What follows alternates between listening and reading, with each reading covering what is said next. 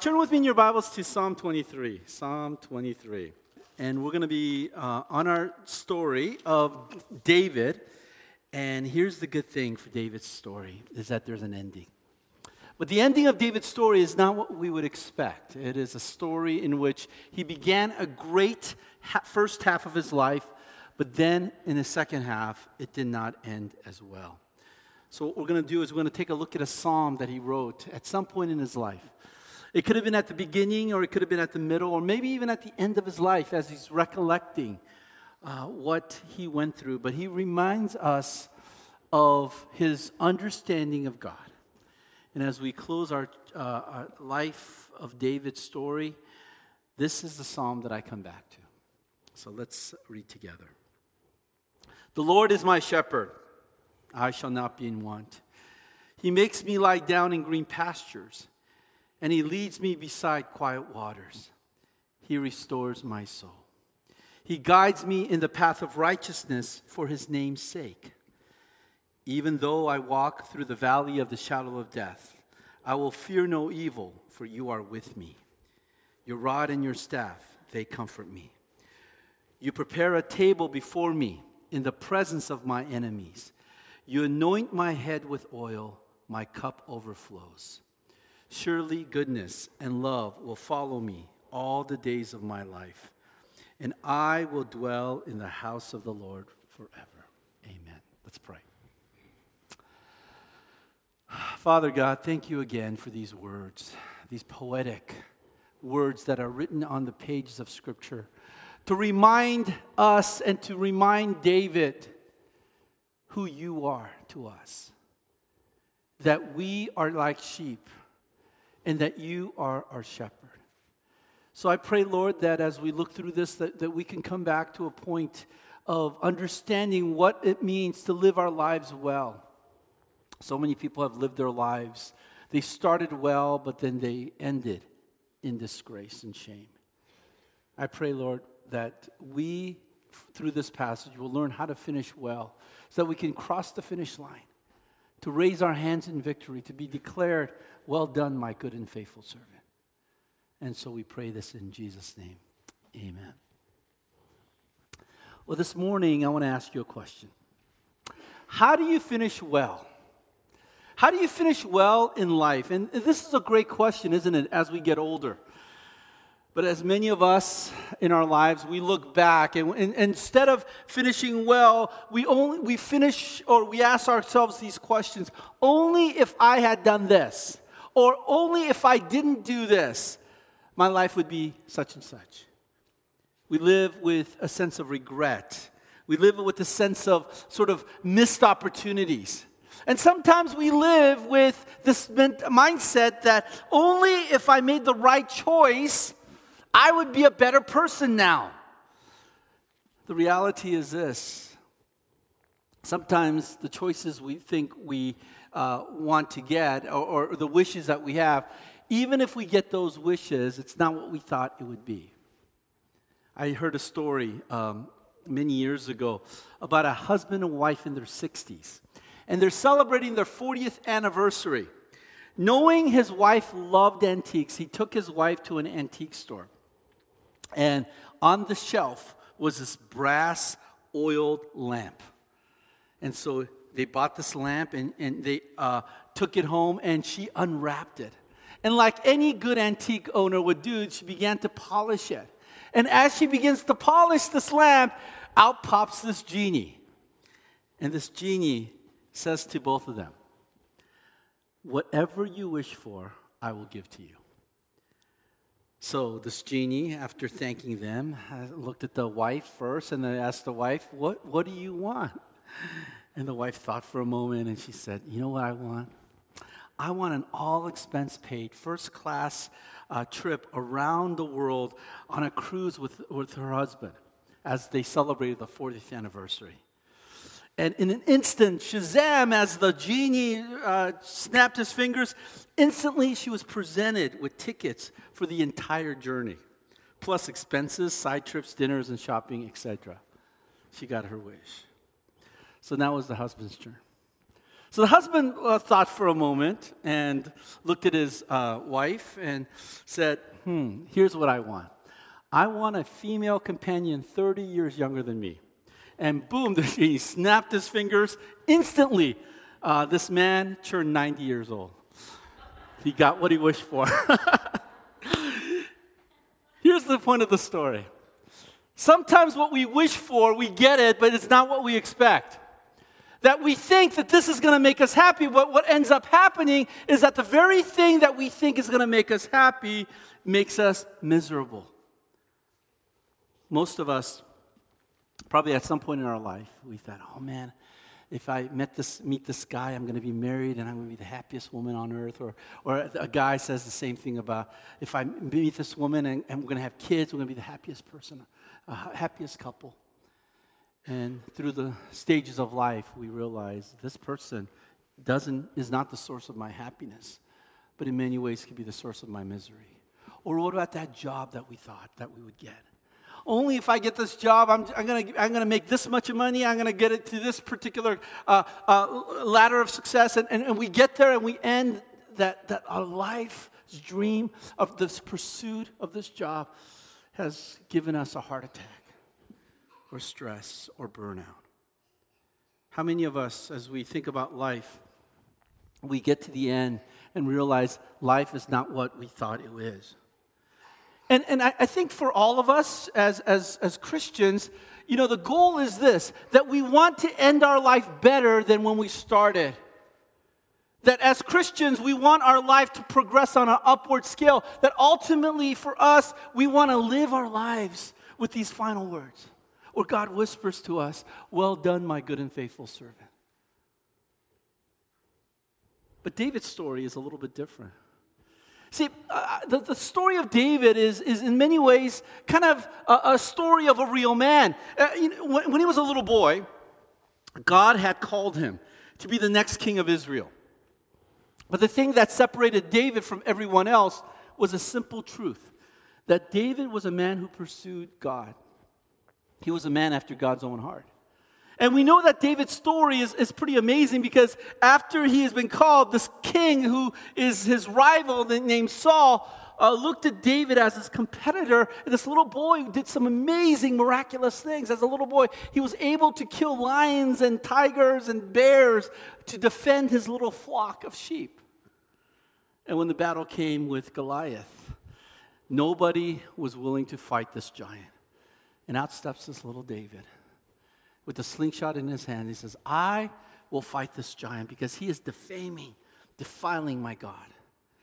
And in that one victorious scene that all of us can imagine, he swings his sling and he shoots the rock, and the rock hits the giant exactly right in the middle where he's vulnerable, and the giant is killed.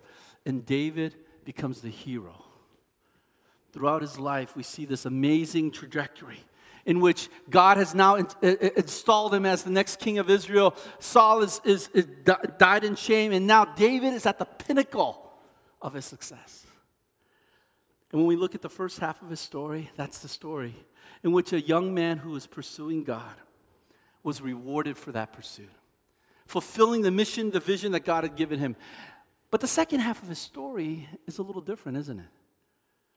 Even though God had given him everything he had ever dreamed and desired, God said to David, you will oversee all this land as my shepherd over my sheep. And in a scene in which we see a few weeks ago, we saw David, instead of going out to battle, when all the kings were out to battle, David decides to stay home. And as he's staying home, he's taking a midnight stroll outside, and as he's looking over his kingdom, as he's on a hill, he sees a woman bathing. And he says, I want that. In that split second, David takes this woman to be his, in that sense, to have this affair. She gets pregnant, and so David starts to panic. So he kills her husband, who happens to be one of the most faithful soldiers that David has. And David's life is turned upside down. Well, we know the story after that, don't we? That Nathan, the prophet, comes to David and says, you took this little lamb that belonged to this poor farmer. And David, as he hears the story, he says, we need to kill that guy who stole, the rich man who stole that little poor man's baby sheep. And Nathan points the finger at David and says, you are that man. And at that moment, David's life is brought to a state of confession. And he confesses before God. And we have that beautiful Psalm 51. Create in me a clean heart, O God, and renew a right spirit within me. So what happens after that? Well, we know that after that particular event, that from chapter 13 to 24, David's second half becomes even more miserable. Here's what happened. Immediately after that event, we see that David has other children. And in one particular scene, his son named Amnon falls in love with his half-sister Tamar. And it's sort of this incestuous relationship that begins to flourish. And Amnon rapes his half-sister. And he takes her, and she is in shame, and he discards her. He uses her. But Tamar has a brother named Absalom.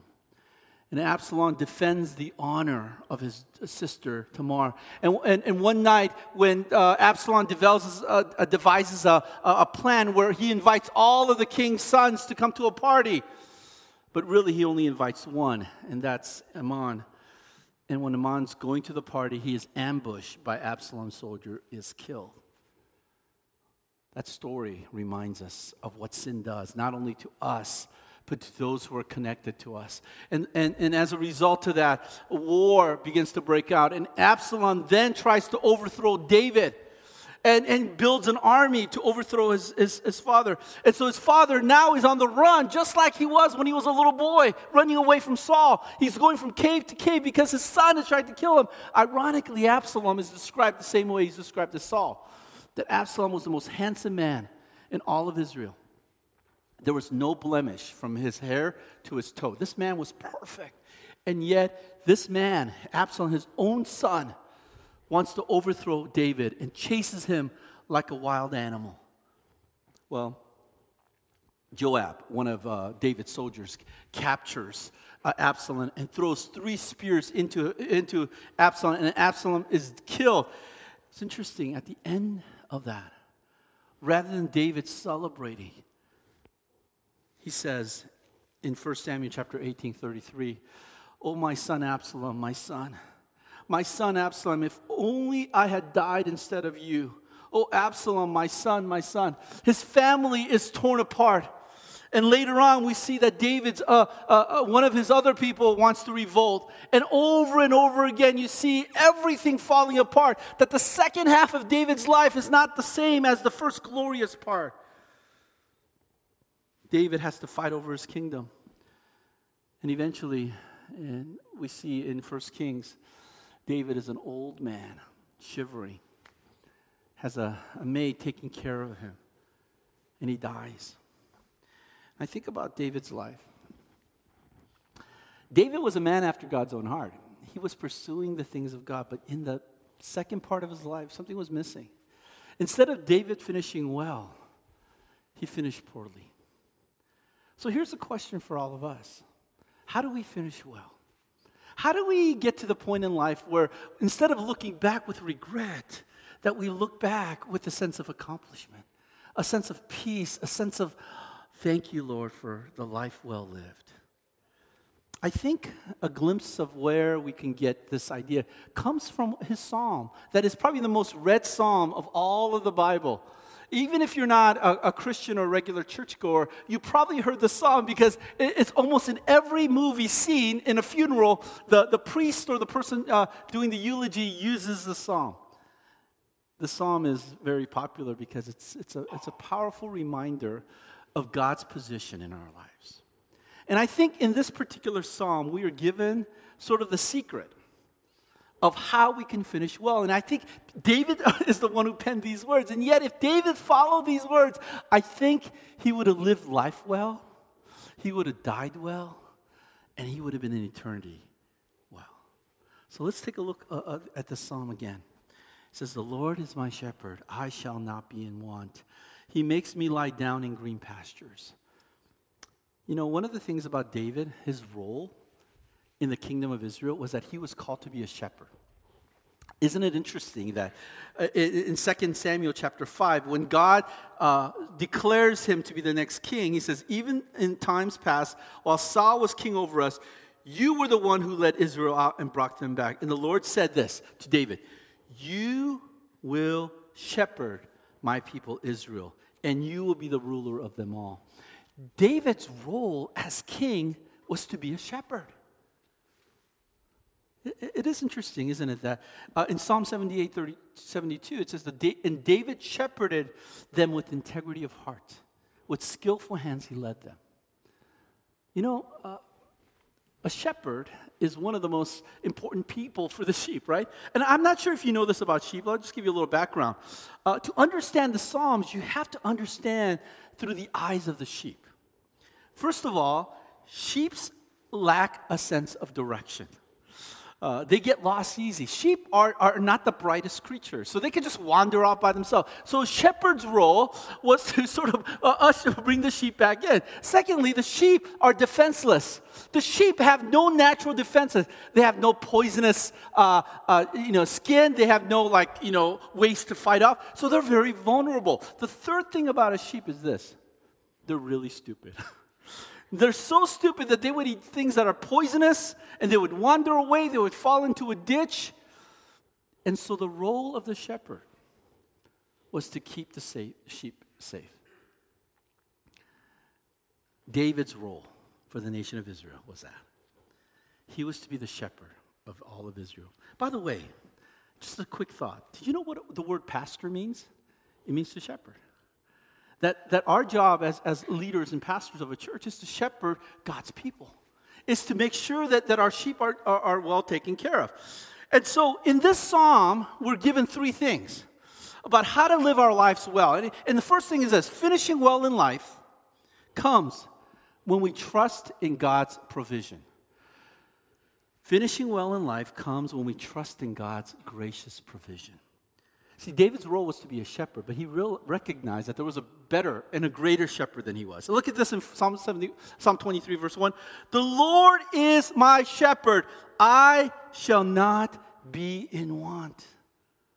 I think the first recognition for us as Christians is this: that we have the tendency as sheep to shepherd ourselves. So here's the question that I think all of us need to ask is, who is your shepherd? Who is it, the one that guides you and directs you in your life? You know, the Bible reminds us that all we are like sheep have gone astray. In other words, we tend to shepherd ourselves. We are the ones who provide for ourselves.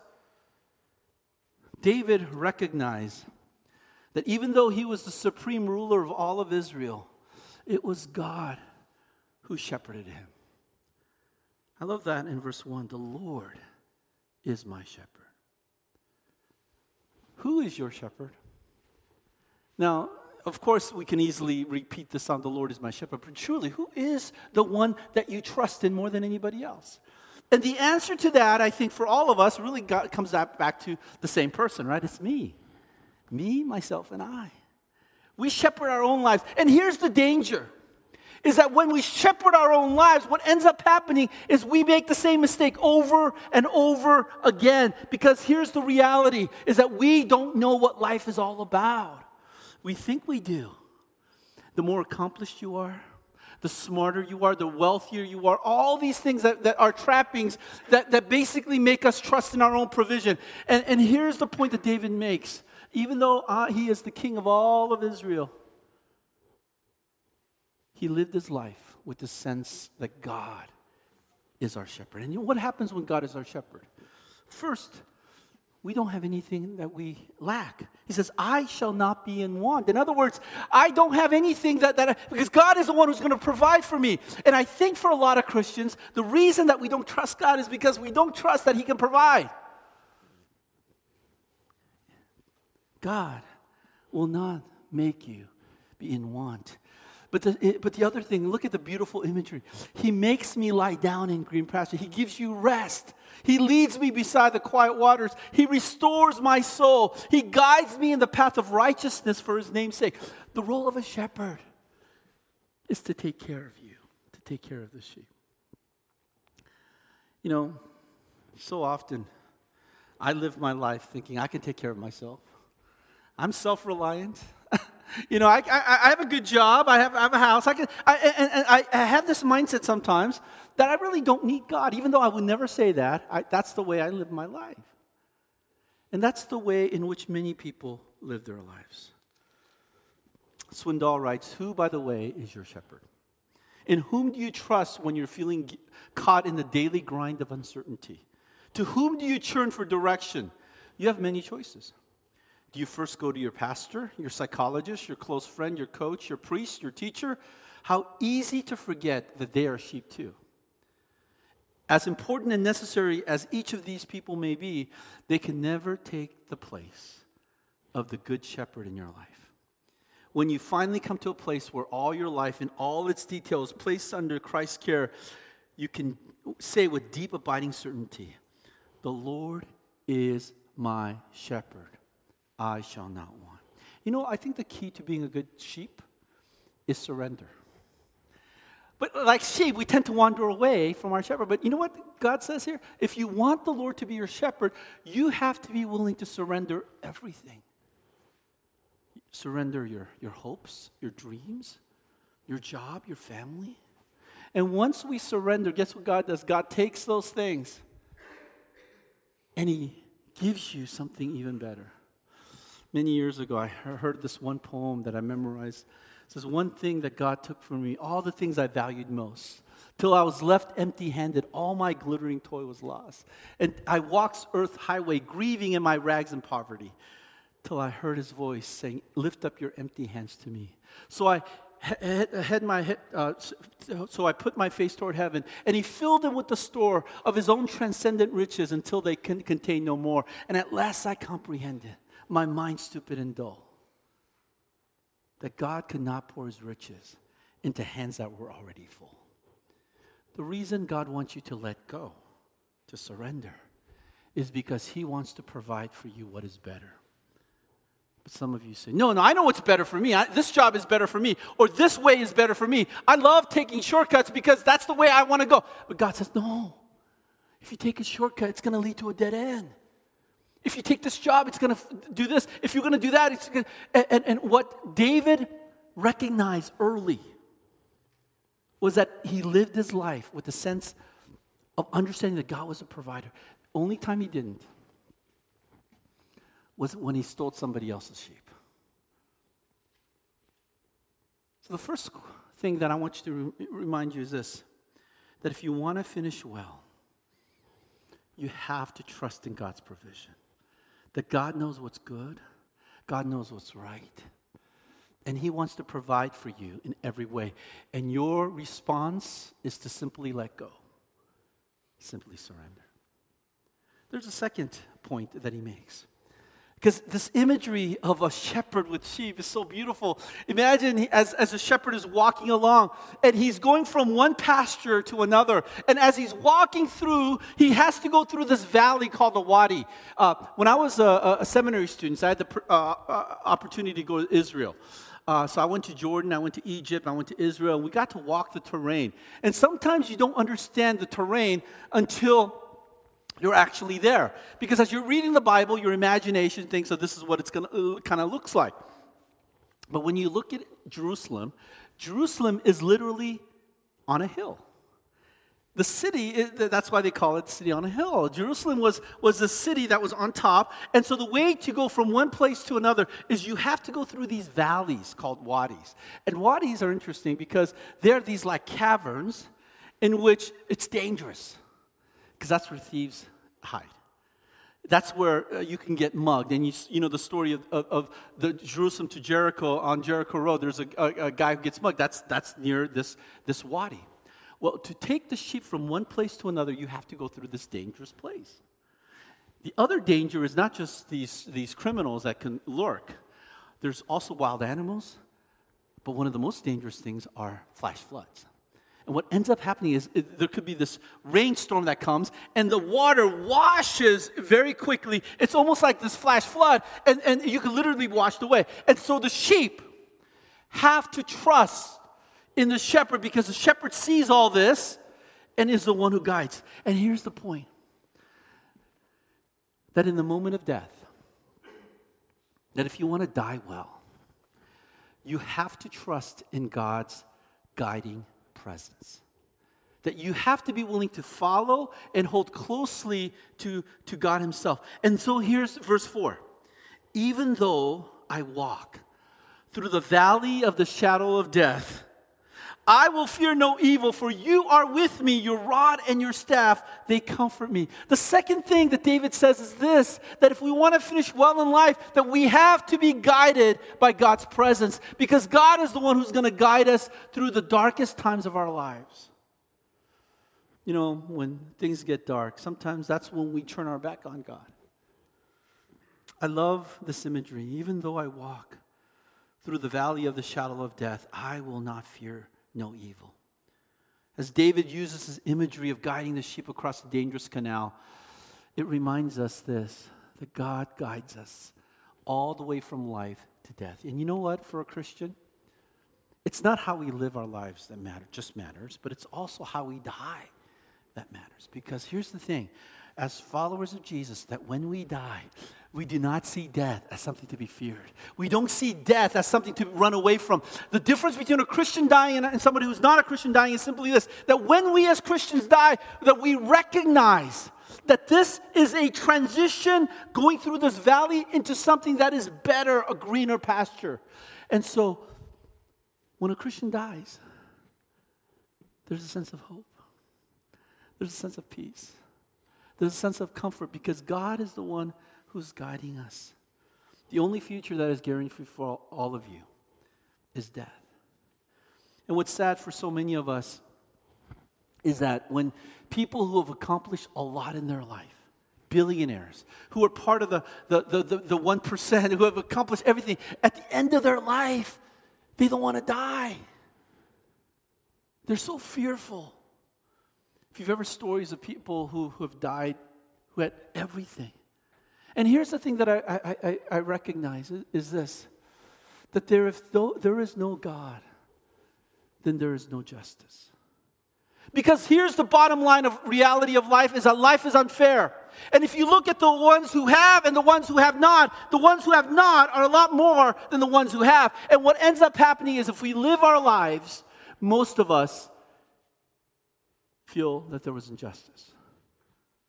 Imagine this. The reason I believe in God is because I believe that there is ultimate justice. When you look at people who've been cheated on, lied to, beaten, murdered, if there was no God, then you have to ask yourself, okay, well then reality of life is just unfair, and if it's unfair, then what I'm going to do is I'm going to cheat everybody I can so I can make it more fair for me. But for a Christian, no matter what happens, the reason I can celebrate death is because I believe that there's an eternity beyond death. He says this, the next thing, that when we finish well in eternity comes when we live by his guaranteed promise, that there is a promise that God gives. And this promise is simply this, that God will prepare something better than what this world has to offer. Notice this in verse 5. You prepared a table before me in the presence of my enemies. You anoint my head with oil. My cup overflows. Surely goodness and love will follow me all the days of my life, and I will dwell in the house forever. Imagine these sheep going from one pasture to someplace even better. That's what Jesus does for us. He takes us from one place to another, and here's where our hope lies. And here's the message of the gospel. That for us as Christians, we have the greatest, the best news ever, because this life is not all there is. That there's a better life. There's a life of eternity where goodness and kindness dwells, where we are filled with this anointing of oil, meaning this, we're cleansed, we are fed, this cup overflows, we are sitting before the banquet of God. And here's the thing that we celebrate. The reason that we don't have to fear death is because beyond death is a better life. David recognized, even though he was the king of Israel, even though he had everything he could have, that the greater thing was God himself. Surely goodness and love will follow me all the days of my life. And then he says this as the ultimate sort of capstone of his life. And I will dwell in the house of the Lord forever. As Christians, we're reminded that to finish well, that we have to keep our eyes focused on Jesus. That we have to keep our eyes focused on eternity. Because if we lose sight of eternity, you know what happens? Our life becomes miserable. Because somebody else will always do better than you. Somebody else will be always smarter than you. Somebody else will always have more than you. But if you recognize that in eternity, all of us can have more than what we could ever desire, and that God himself will be our presence. And the promise of God is that as we follow him, that this world is not our home. Two missionaries were coming home from 50 years of being on the mission field. And they were on this large ship. And as they were ready to dock on their port, they were just recounting their lives. 50 years of hardship, of suffering, proclaiming Jesus to people that were oftentimes obstinate or hearts were hardened, and yet they were faithful. Inside that ship, there was also a very famous person, a president. And as the ship was docking, they looked over the bow, and what they saw was this great parade of people with banners and streamers yelling and screaming. A whole band was playing music. And as the president started to walk down the steps, people were just clapping. They were so excited to see the head of state. And when this 50-year-old, this old couple who served many years in the mission field started walking down, there was nobody, not even their family or supporters. And as they were walking down, they looked around for people. No crowd to welcome them.